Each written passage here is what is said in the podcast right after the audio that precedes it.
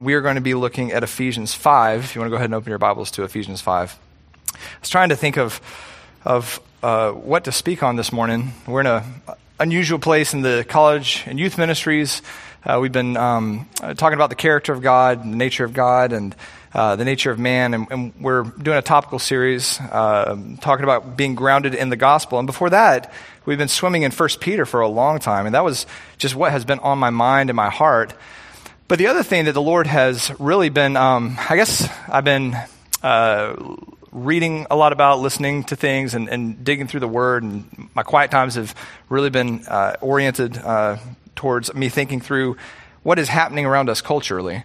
And I had a, a, desire to talk about that as well. We've been doing that in the college group recently as well. Um, and then I, I, heard a sermon this week that John MacArthur did uh, called Act Like Men and you need to listen to it. Every man needs to listen to it. It's a, it was a wonderful, wonderful sermon. Every woman needs to listen to it so they see what their man should be. But uh, as men of God, uh, you know, and our call to uh, to lead the family, to lead the church, and to lead uh, in righteousness, even in society, it was just such a good call. And so I thought I was just going to read his sermon. I'm just kidding, but like, I wanted to do that. but as all this was happening one of the things that, that has just been in my mind during this whole time is just our call to walk in wisdom. To, to walk in wisdom as we walk through unprecedented times uh, around us and in our culture and things like that. And, and one of the things that I've learned walking with the Lord and learned from His Word is how we walk in times like this is reflected or, or, or based upon how we walk normally, daily, every day of our life. You know, there's going to be many unusual situations and, and, circumstances in our life, and we're living in that, right? I mean, we're halfway through 2020, and none of us back in November of 2019 would have said, I think 2020 is going to, we're going to have a pandemic, and then we're going to have riots all over the place. And I mean, we, we just weren't thinking like that. That's not what we thought we were going to be walking into. And we're only halfway through the year, so we'll see what the second half brings to us. But from pandemics to protests, we are witnessing unprecedented events, at least in my lifetime. I've not lived through something like this or had to think through some of the things that we're thinking through and walking through right now. And the other thing is, we're, we're seeing lots of unexpected uh, responses uh, from the church as well. You know, you would think with one mind one heart, one Father, one Spirit, one calling, one purpose, this unity that we have through the blood of Jesus Christ, that we'd all be landing in one place as the church. But you can read blogs and you can read articles and you can hear sermons and you got pastors landing, I mean, completely opposite of each other all over the place. And so it boils down to how do we walk? How do we live? What do we do during these times? And I think we're not left alone. We're not left in the dark. And all the time with the Lord, it's always simple. just open His Word, get back down to what He says, his truth shines in the darkness and gives us clarity and simplicity. His word is right here for us. We have His Spirit. And so this morning, I thought what we would do is to talk about what it looks like to walk in wisdom uh, all the time so that we can walk in wisdom during unprecedented times. I don't think we should be astonished in the fact that we see people landing in different places. Actually, I think that should bring us assurance because the Lord talks about that in His Word. I mean, having people that profess Christ and then end up landing in a different place, uh, it shouldn't be, uh, shouldn't, I mean, it would be nice if that wasn't normal, but it's part of the world that we live in. And over and over in His Word, we see things like this. Again, what we're living in is unusual for us, possibly, but it's not unusual historically. It's not unusual for the people of God. This is normal. This is life in this present age. Over and over and over in His Word, He gives us demonstrations of unexpected events that happen to His people and His expected response during those unprecedented times. Whether it's a worldwide catastrophic flood that wipes out humanity in moments, which that would be unique and that would be different than normal, or whether it's plagues and disease that destroy entire cultures that happens over and over and over, or wars that abolish or alter entire nations, or pride and hatred that determines to exterminate entire people groups, these things are common to human history and they're common to sinful man. These are things that we do because of sin. And so if we read his word, these events that seem like exceptional events, you begin to see more and more. They're common, they're familiar, and they're predicted biblically, and they ought to be anticipated by the people of God. They, the, the question is then, how do we live during times like this? What does the, do the people of God do historically, and what does the Lord call us to? I think one of the things we have to remember is this present age is evil. We live in an evil age. And I'm not talking about just the 20th century, I'm talking about everything from Genesis 3 to Revelation 20, right? We live in an evil age. I guess you could say Revelation 18. 19 and 20 are pretty good. You know, there's still the presence of sin, but Christ rules and reigns, and it's a lot different on earth before he makes the new heavens and the new earth. Three times from John 12 through 16, Jesus Christ himself, God himself, calls Satan the ruler of this world. And he warns his disciples of their coming suffering and death. In 2 Corinthians 4 4, Satan is called the God of this world. In Ephesians 2 2, he's called the prince of the power of the air. Uh, and he's the one that governs the course of this world. We read in Ephesians 2 and in other places, the people of this world system who are outside of the body of Christ, they live according to the spirit of the Antichrist, 1 John 4 3, that is always at work in the sons of disobedience. So this is normal. This is what it looks like to live in a sinful world. And this is part of what God even explained right at the beginning when sin was introduced in Genesis 3:15. He said that there would be enmity between the sons of the serpent, those who are of the world and of Satan, and the sons of Eve, which would be the, the ones of faith, those who are, are his. There's always going to be uh, a fight between the sons of God and the sons of Satan. And we know how this all ends as well. Revelation 16 through 20 shows the Lord's return, the Lord destroying the sinful world and sinfulness itself. And it culminates with, at the very end of the, the millennial kingdom, Christ casting Satan and hell and, and sinners and all sin and death and everything into the lake of fire for all eternity. There's no more trace, remembrance, or anything of sin ever again. He makes the new heavens and the new earth. So we know where it's going. But we don't live in Revelation 21 and 22 yet. We live here and we are not of this present world. We live as aliens in this world, pilgrims in this world system, a world system that has been systematically crafted and designed with perilous precision to deceive and distort and destroy all that is good and all that is of God. That's the world that we live in. And we're enemies. We're enemies of this present world system, and it shouldn't surprise us when they call us the enemy. I mean, a lot of times that's, that's surprising to us, right, right? We're called to be loving and patient and kind and gentle and merciful and gracious and all these things. And then the world says that what we say is hateful and evil and we're the problem. And then we say we want to defend ourselves. No, we're not, but we're not. You don't have to defend yourself. You just have to understand that even that assessment of them towards us is expected. In fact, the Lord told us to expect that. In 1 Peter 4:12, we just talked about this in the college group. It says, "Beloved, do not be surprised at the fiery ordeal among you which comes upon you for your testing, as though some strange thing were happening to you. We need to stop being surprised and be assured that this is the way it's going to be. There's going to be tests and there are going to be trials in the life of all of us, individually as Christians and collectively as the church. In 1 John 3:13, it says, "Do not be surprised, brethren, if the world hates you." Jesus Christ himself says, If the world hates you, you know that it has hated me before it has hated you, and you will be hated by all because of me. Now, I think sometimes in our lack of belief, or maybe just being naive, we read those things and we just think, well, not all. It's a little hyperbolic, right? I mean, but do we trust him or do we trust our own understanding? Do we trust him or do we trust the, the church around us that's trying to get the church to be loved by all and needed by all? I mean, the Lord told us what's coming our way. In 1 John 2, you see the, the call do not love the world nor the things of the world. If anyone loves the world, the love of the Father is not in him. For all that is in the world, the lust of the flesh, the lust of the eyes, the boastful pride of life, is not from the Father, but from the world. And the world is passing away. And also its lusts. But the one who does the will of God lives forever. There's a time stamp. The judgment of God is coming. The world system will pass away. There is a for sure end to the cultures and the nations that you see presently today, and we know how that will end. We don't know the timing, but we definitely know the ending. And we have to trust what he says, and we have to understand what is behind it, what's empowering it, so that we are not surprised, so that we are, are ready during times like this, so that we are walking in wisdom. And it's like Darby uh, prayed or, or, said between the songs. Actually, the, the songs, Uh, every, uh, the whole thing today was, a, I mean, it was perfect, like for what we're talking about today. But Romans 12, 2 says, Do not be conformed to this world, but be transformed by the renewing of your mind.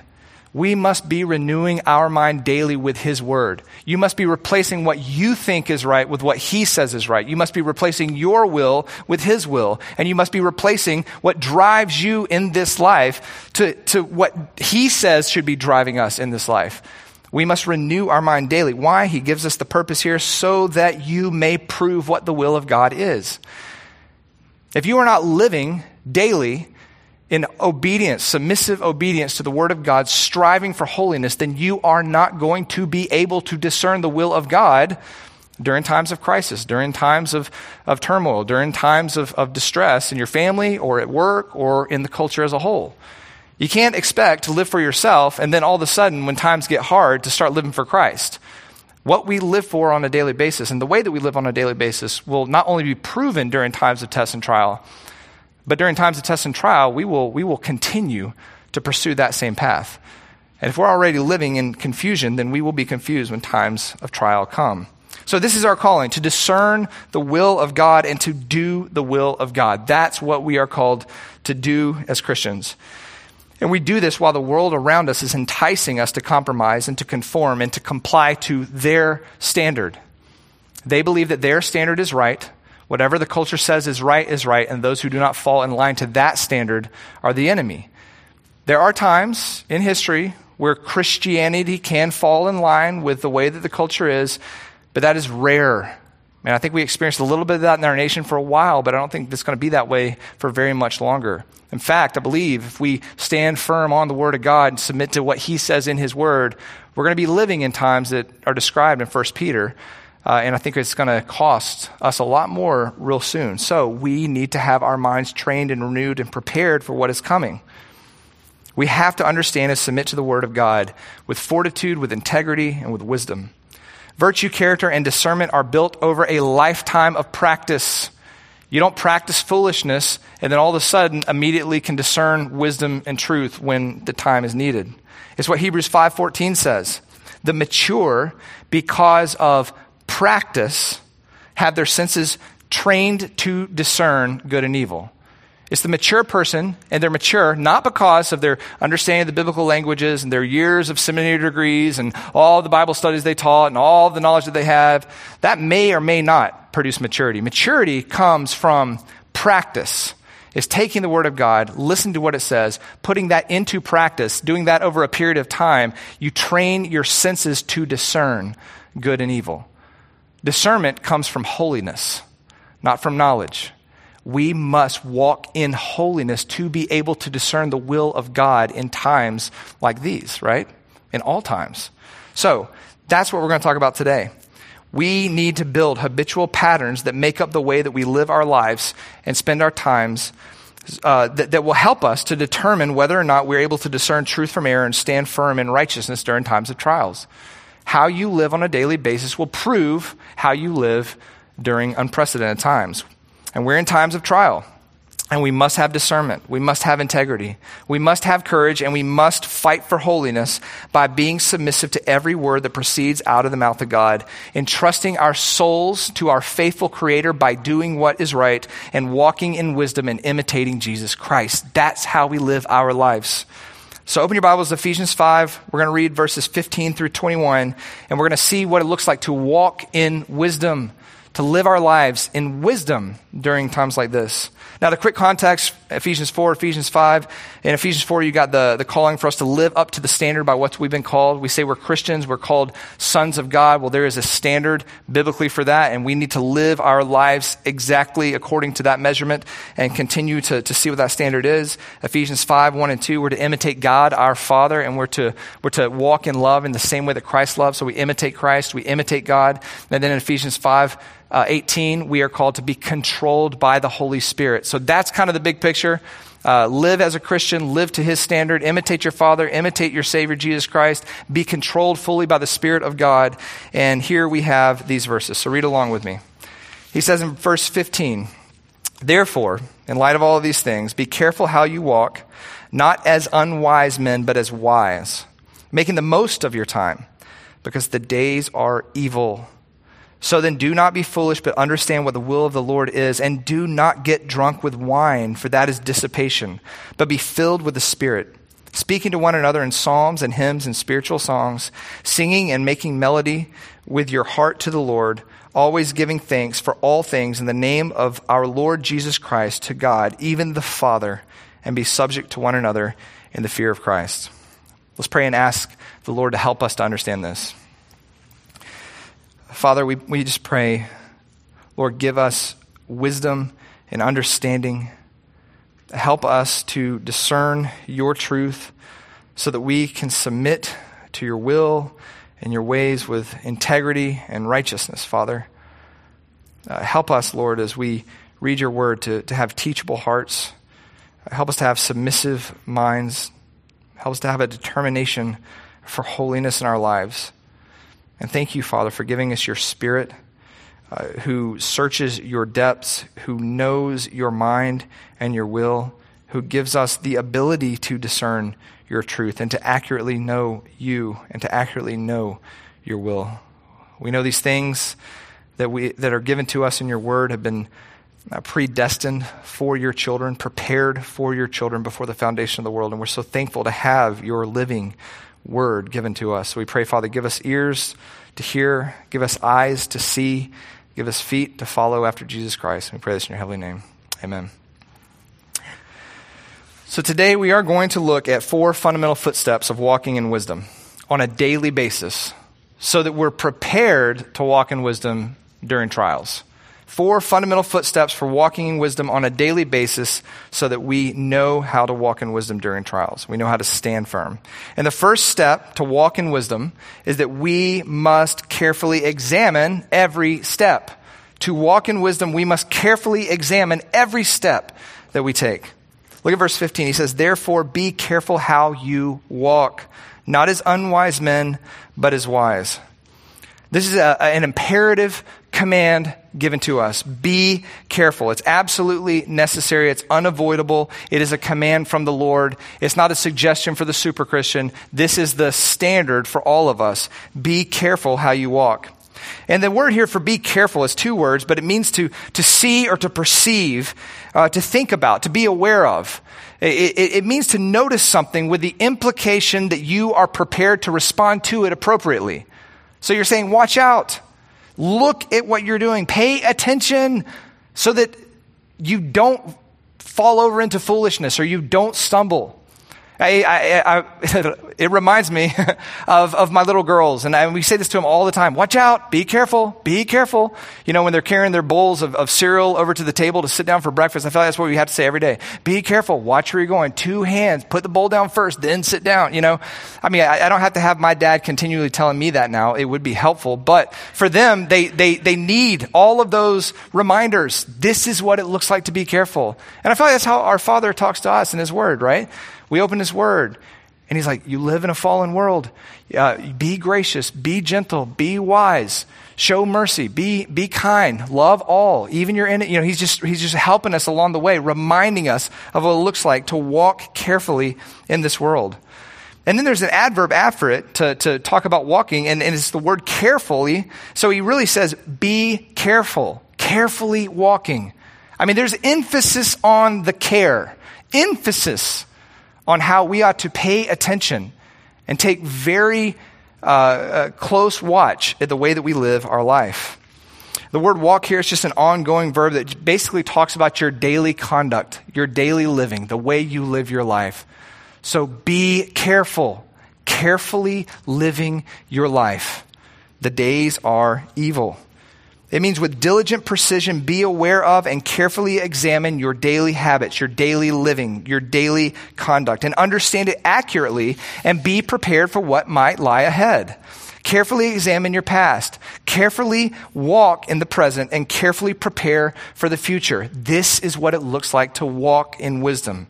The wise man understands his weaknesses and his strengths. He can look back at his failures and his sinfulness and his, his repentance and, and all the things that he's lived in. The wise man understands the nature that, uh, uh, that, that he has and the world system around him. The wise man also understands the word of God and trusts God's word over and above his own reasoning and logic and understanding and those things and replaces his thinking with God's thinking so that he can walk in wisdom in this life. The wise man pays attention to God's word He pays attention to what the Lord says. He trusts what the Lord says, and he lives in accordance to what the Lord says. The wise man has true insight into the nature and the mind and the will and the ways of God, and he lives his life according to that truth. And it is experienced holiness that gives him the insight and ability to discern truth and stand in righteousness. Did you hear that? It is holiness that gives you discernment and wisdom. You're not going to gain discernment by reading the Bible every day and then failing to practice it. You gain discernment and wisdom by applying it to your life, walking in holiness. Then you can discern truth from error, good from evil. That is how the Lord has built it. The fool does not understand the nature and the mind, the will and the plan of God, and therefore he doesn't conduct his life according to God's purposes. He either doesn't know what the word says, and that's why he doesn't walk according to the word. I mean, if you've never opened the Bible to read it, it's going to be hard to follow it, right? Or because of daily hypocrisy or a lack of submission, he has no capability to discern truth from error and stand firm in times of trials. So we have to listen to what he says and, and practice what he says. Walk in holiness, being careful to examine our steps. And we know from Ephesians 4 that the fool is destined to be deceived and to become darkened over time. And you don't want to go down that path. We always, in our own assessment of ourselves, think higher of ourselves than we ought. And we think, well, my sin's not that bad. And we think, well, this path isn't that bad. Maybe because you haven't gotten caught yet, or maybe because you don't trust the Lord. But you must listen to what the Lord says if we are not walking in holiness and gaining discernment, then Ephesians 4:14, we will be tossed here and there by waves, carried about by every wind of doctrine, by the trickery of men, by craftiness and deceitful scheming. I always tell my kids and the youth in the college group, the devil doesn't come in a red jumpsuit and a pitchfork and say, "Hey, I'm Satan, follow me, we'll go to hell forever." You know, he always comes as an angel of light, pointing you to heaven, and it's a lie, right? And lies, lies always come with the label truth, right? They always come labeled truth. And the way to hell is always labeled heaven. And you have to understand that. And if you think you're just going to be able to discern by your own knowledge and your own understanding or your covenant theology or your reformed thinking or whatever, you got to go read what the word says. Listen, when the Antichrist comes and he's given the time to unveil what's already at work behind the world system, even the believer would follow him. If it were not for the Holy Spirit restraining him. Do you understand that? It is God that restrains us. It is God that gives us wisdom. It is God that keeps us and holds us. You would leave Christ every day, all the time, if He did not have hold of your life. It is Christ that brings us to Him. It is Christ that holds us together with Him. And it is Christ that will take us to the Father to be with Him forever. So don't lean on your own understanding. Trust what the Lord says. A careful examination of your daily thoughts and your daily word and actions and desires will help you to see what controls your life. Whether you control your life and your desires control you and your lusts control you and what you think controls you, or whether the Word of God controls you. So, to walk in wisdom, we must carefully examine every step. Second, to walk in wisdom, we must diligently redeem every moment. To walk in wisdom, we must diligently redeem every moment. He says in verse 16, making the most of your time because the days are evil. Now, making the most here, this is not an imperative command. This is actually uh, uh, defining or more precisely telling us what it looks like to be careful. So we are to be careful. Part of being careful is making the most of your time, making the most of your time. To be careful to watch and think and be prepared to respond correctly. Making the most of your time, it literally means to buy it up, to buy it off, to buy it back. We take full advantage of every opportunity. You don't just let it pass and you just kind of use it for whatever may come your way. You are purposefully buying that time and redeeming it for good. It means to redeem, to set free, to release. Take advantage and make good use of every opportunity. Now, my first thought when I thought about that is that we don't do that, right? We don't make good use of every opportunity. I could pray more. I could evangelize more. I could love more. I could spend more time with the church. I could, I could strive for holiness harder and all that sort of stuff. But then the more I thought about it, I bet the majority of us do make good use of our time. in this sense, or make the most of our time. Let me say it that way. It occurred to me that most people make the most of their time. In fact, some people work really hard to take full advantage of every opportunity to spend the time on themselves. That's what we usually do. It's not that we're not spending our time or we're not thinking about how we're spending our time. We're using that time and we're striving to use that time for our own well being, for our own pleasures, our own desires, rather than for the Lord. We do free up more time. We do diligently set aside time, even big chunks of time. We do have discipline and self control to schedule and to use our time, but often we're doing that for our own interests and our own benefit, for temporary gain and things in this world, rather than for the glory of Christ. And then we disguise this time under the, the, the umbrella of me time. I think we call it me time a lot of times, right? We got to have my me time. And, and by, by me time, and maybe, maybe I'm wrong. I mean, this is it's an American right, right? Life, liberty, and the pursuit of me time. That's kind of like what we, we have to have. But I think we got to look at what we mean by our me time. If by mean time we mean, and I feel like this is what I usually mean, that we spend that time on ourselves, for ourselves, doing what pleases ourselves. Well, if that's what me time is, me time sounds a lot like flesh time. You know what I mean? I don't think we need a lot of me time. We don't need more time that's kind of outside the bounds of holiness. And it's like, well, this is the time that I can just be me and do what I want to do.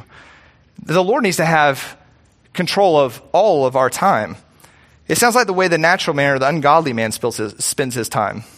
Uh, the, the ungodly or the natural man spends his time, spends his life indulging in the desires of his flesh, indulging in the desires of his mind, doing what he feels, what he wants, what pleases him, what he thinks.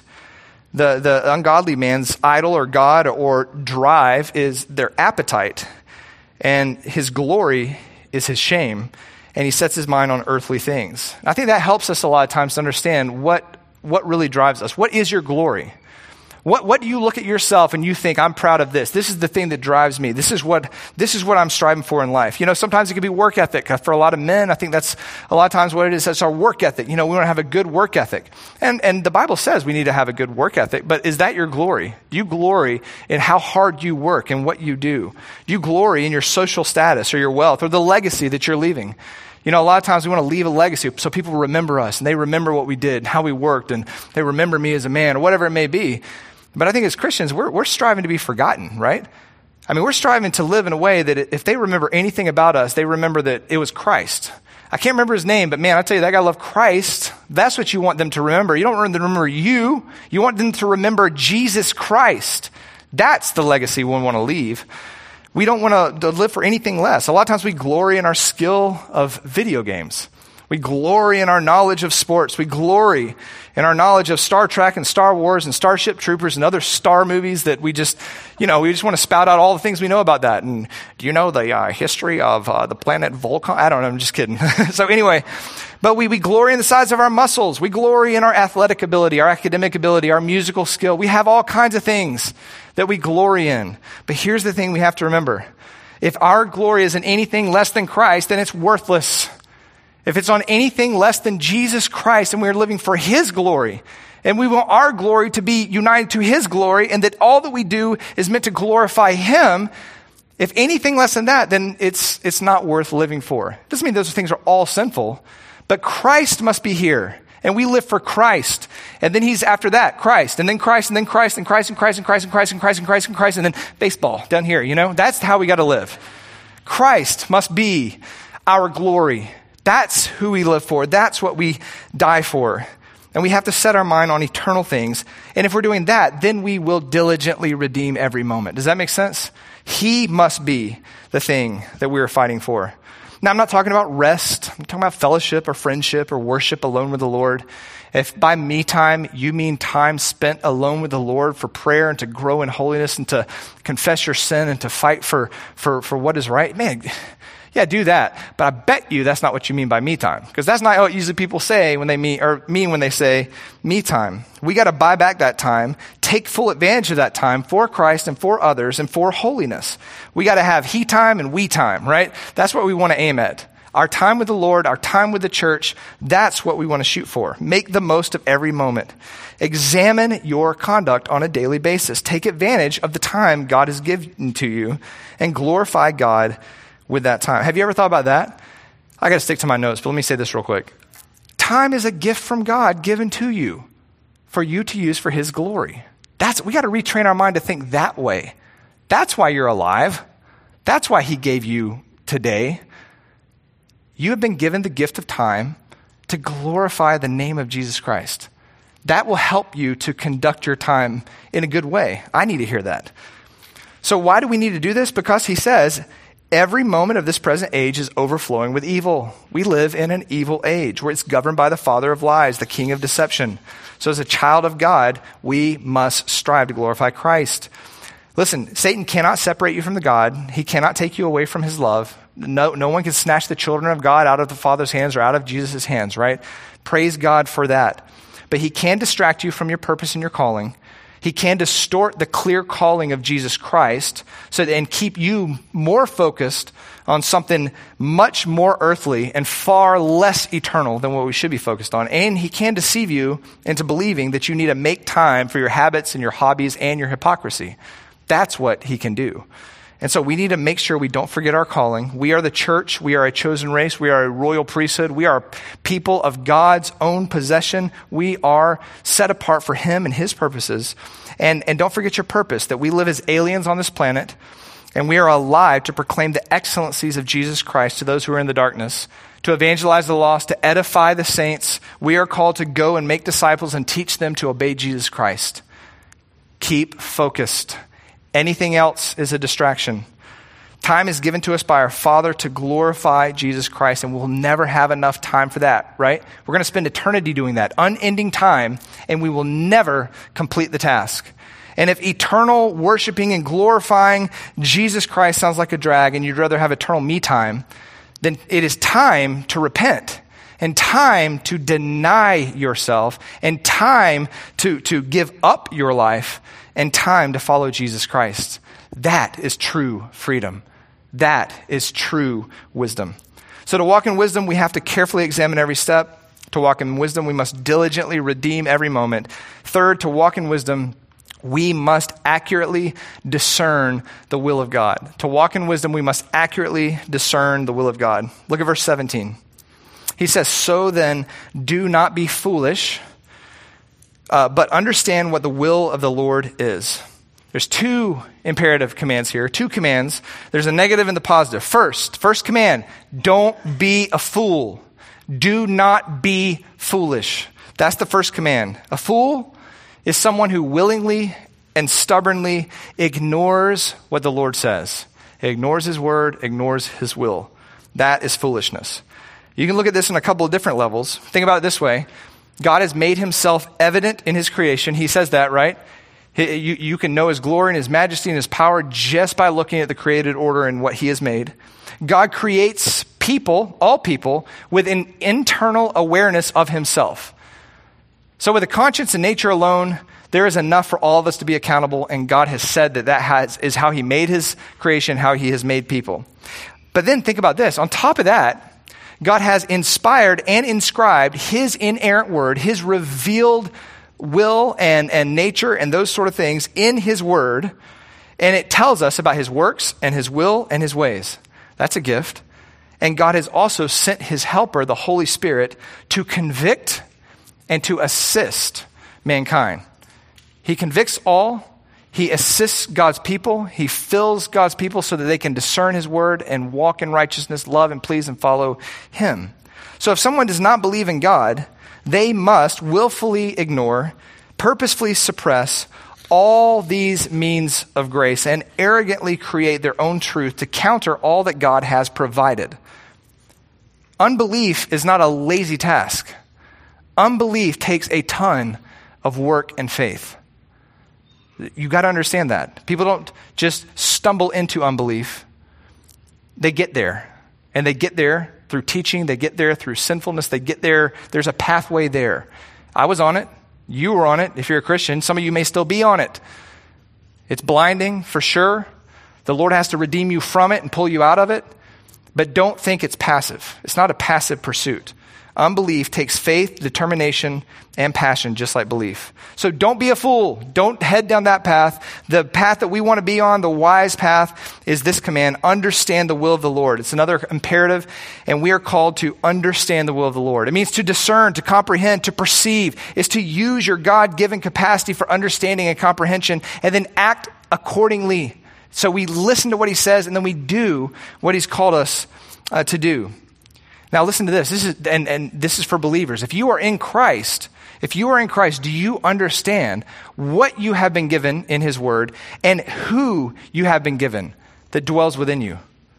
I mean, this is an amazing grace gift to the believer. Look at 1 Corinthians 2. In 1 Corinthians 2, this is a, a, great chapter. 1 Corinthians 1 and 2 are two really good chapters to read and memorize and to know.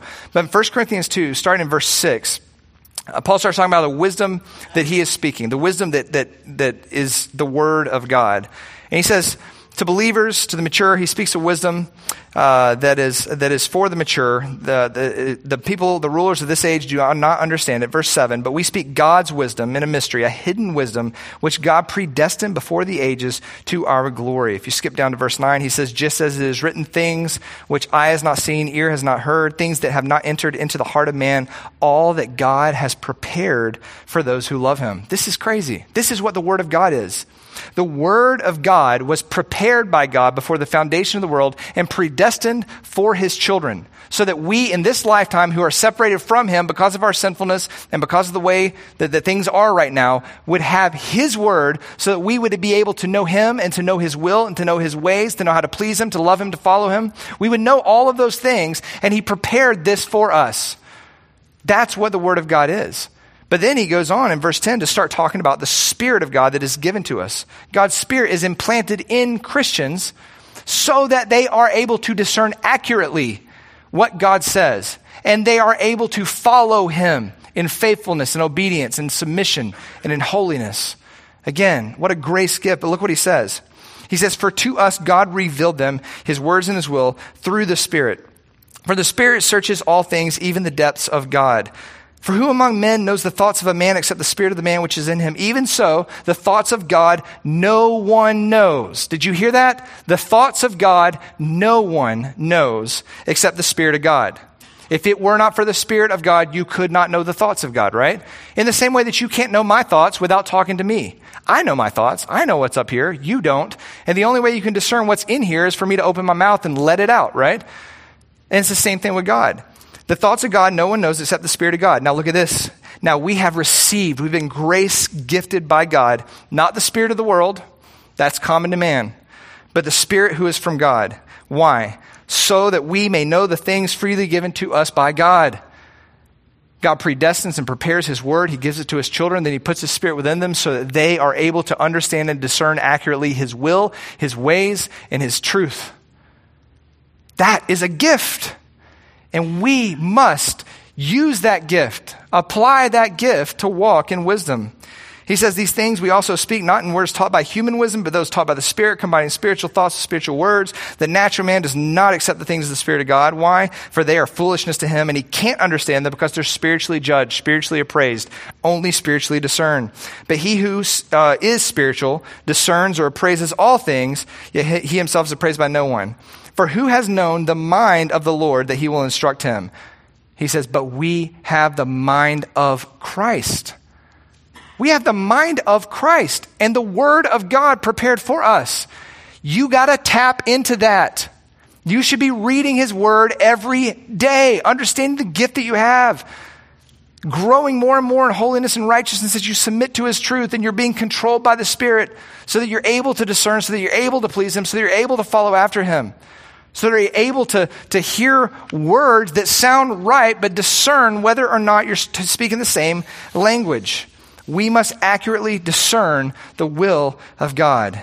You do that by reading His Word, believing His Word, submitting to His Word, and obeying His Word. We must walk, uh, or we must accurately discern the will of God. Finally and fourthly, to walk in wisdom, well, to walk in wisdom, we have to carefully examine every step diligently redeem every moment, accurately discern the will of God, and finally, to walk in wisdom, we must be completely controlled by the Spirit of God. Completely controlled by the Spirit of God.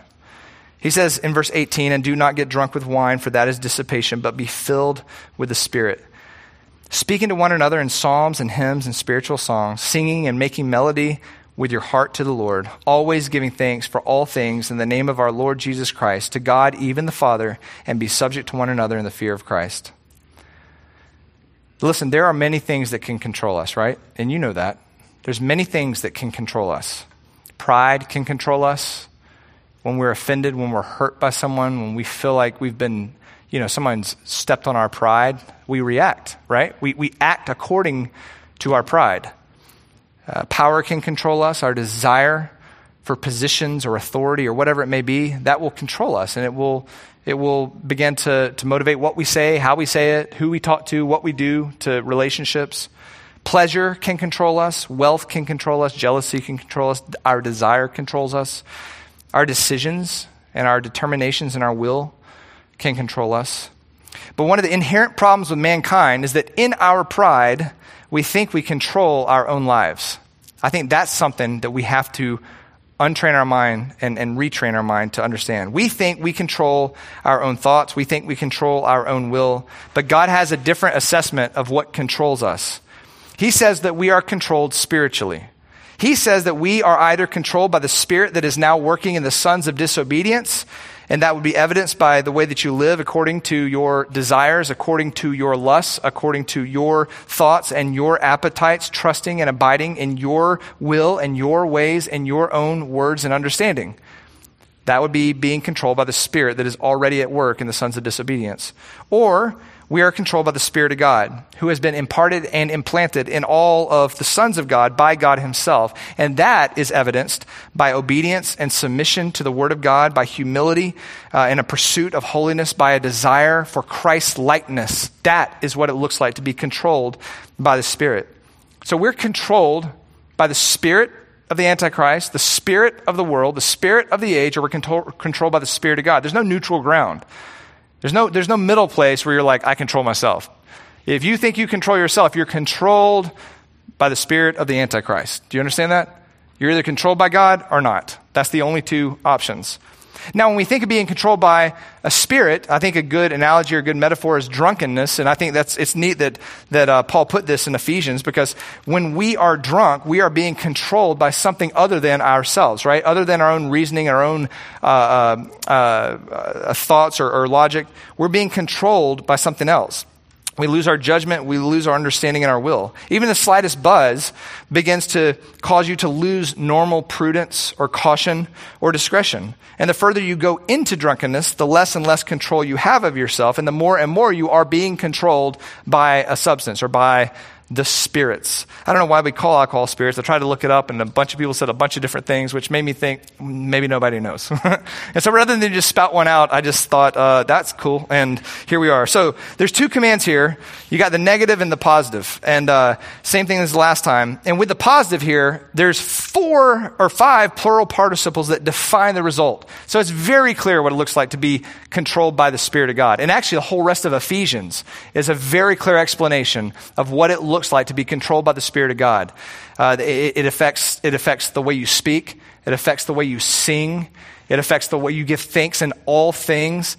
Uh, it causes you to, to be submissive to others and to God at all times. It causes you to lay down your life for your wife and for the wife to be submissive to the husband, for the children to obey their parents, and for employers to work hard unto the Lord at work, for the employees, and for the employers to treat their employees with kindness and grace and goodness, and it just goes on. That's what it looks like to be spirit filled. Go read the rest of Ephesians for that. But let's look at these two commands. The first, or the, the first, is uh, do not get drunk. It's an imperative command. Why not get drunk with wine? Because your judgment will be impaired. You will not be able to, everything we just said, you will not be able to carefully examine every step. You can't do that when you're drunk. You will not be able to diligently redeem every moment. No one does that when they're drunk. You will not be able to accurately discern the will and the ways of God and you will not be able to be controlled by the Spirit of God and display the fruit of the Spirit when you are drunk. In other words, drunkenness is the complete opposite of wisdom and of being spirit filled.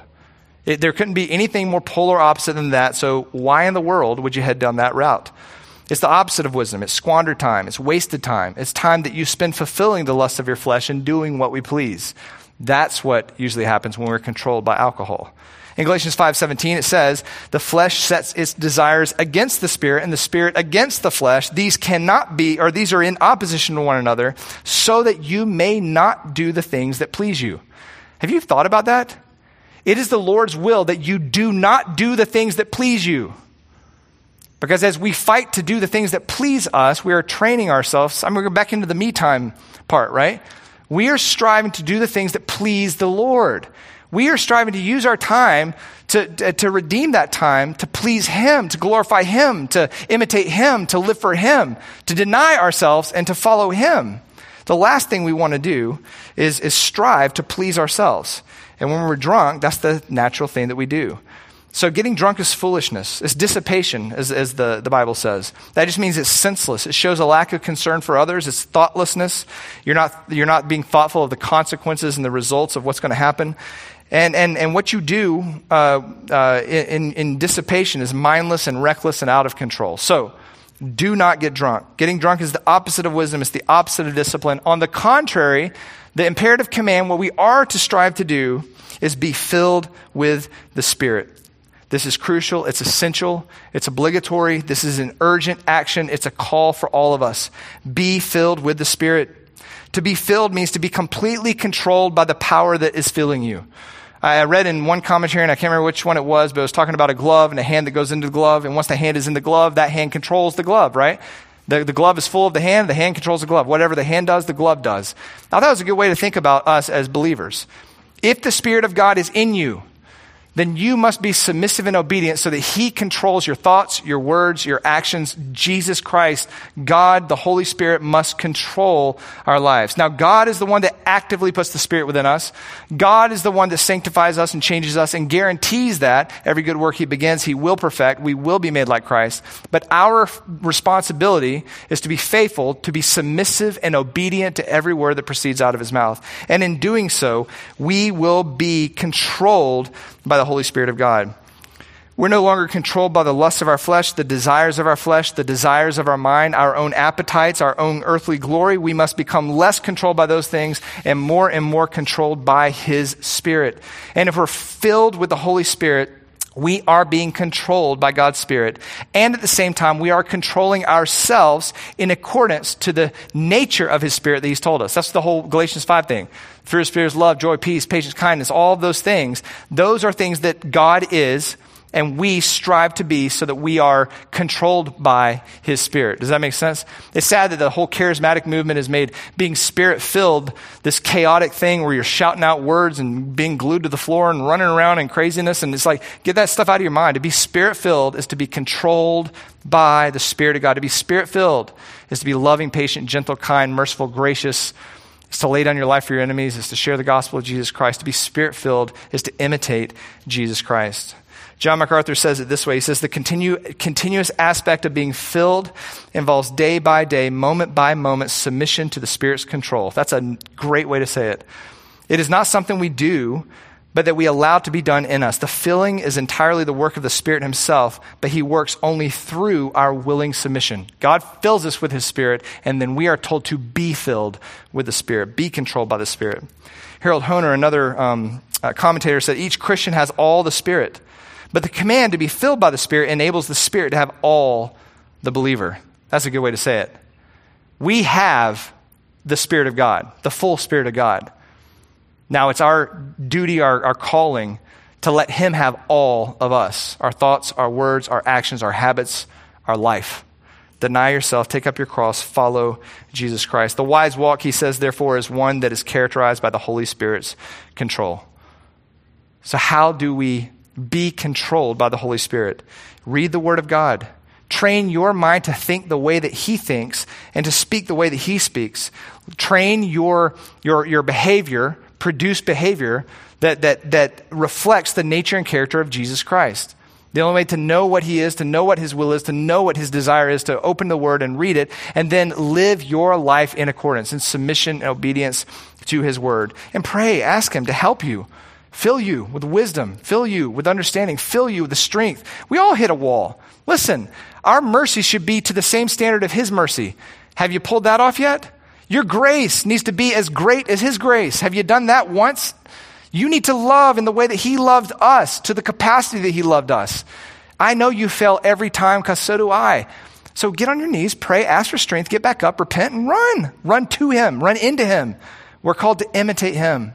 I always tell the kids, you don't lower the standard to where you can meet the standard and create your own little religion of self righteousness and legalism where now you're good.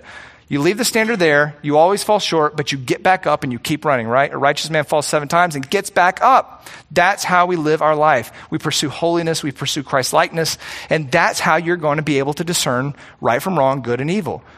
You don't magically fall into discernment. You don't magically fall into integrity. You don't magically fall into fortitude and virtue and courage and character. Those are lifetime building projects that the Lord does in you and that you pursue holiness, you will become more and more like Jesus Christ. If there's a lack of the fruit of the Spirit, I think there's two possibilities biblically. One, there's a lack of the Spirit. And that's why you don't reflect the Spirit of God because there's no Spirit within you controlling you. Or two, there's a lack of submission and obedience. And that's why we lack discernment and maturity and holiness. To be spirit filled means to be obedient and submissive to God's word. And we are to, to do that by, by opening His Word, reading His Word, and listening to everything He says and walking in accordance to His Word. So you can read the rest of it uh, to be spirit filled, speaking His truth, singing with joy into the Lord. I mean, I, I'd love to do a whole sermon on that. I mean, you know, sometimes guys are like, well, I'm a guy, I don't sing. Well, if you're a Christian, you do. I mean, it's part of what we are. you can't not. Because he says that's what spirit filling you, that's part of, that's just one of the things, you know? That would be like saying, well, I'm a guy I don't love. It's like, doesn't matter. It doesn't matter if you're a guy. uh, so, anyway, to walk in wisdom, we have to carefully examine every step. We must diligently redeem every moment. We must accurately discern the will of God. We must be completely controlled by the Spirit of God. And if we're living like that on a daily basis, when things seem normal or easy, then you'll be able to discern when things get crazy, when things get weird, when things are like what we're living in right now. So walk in wisdom. Let's pray. Father, thank you so much for all that you bless us with. Thank you for your word. It gives us a very clear, simple understanding of what it means to, uh, to, to walk in wisdom, to live in obedience, to, to be filled with the Spirit. Lord, I pray that we are uh, striving for holiness as a church, uh, that the men of the church are striving uh, for holiness, to be examples of, of godliness and to, to lead their families and to lead uh, the church and to lead in the workplace. And Lord, I just pray that you would just uh, pull out anything in us that is not like you. Help us to, to uh, strive for Christ likeness and to walk in a way that, that, pleases you, that honors you, and that is worthy, worthy of you. And give us discernment and wisdom in these crazy times. We pray this in your heavenly name. Amen.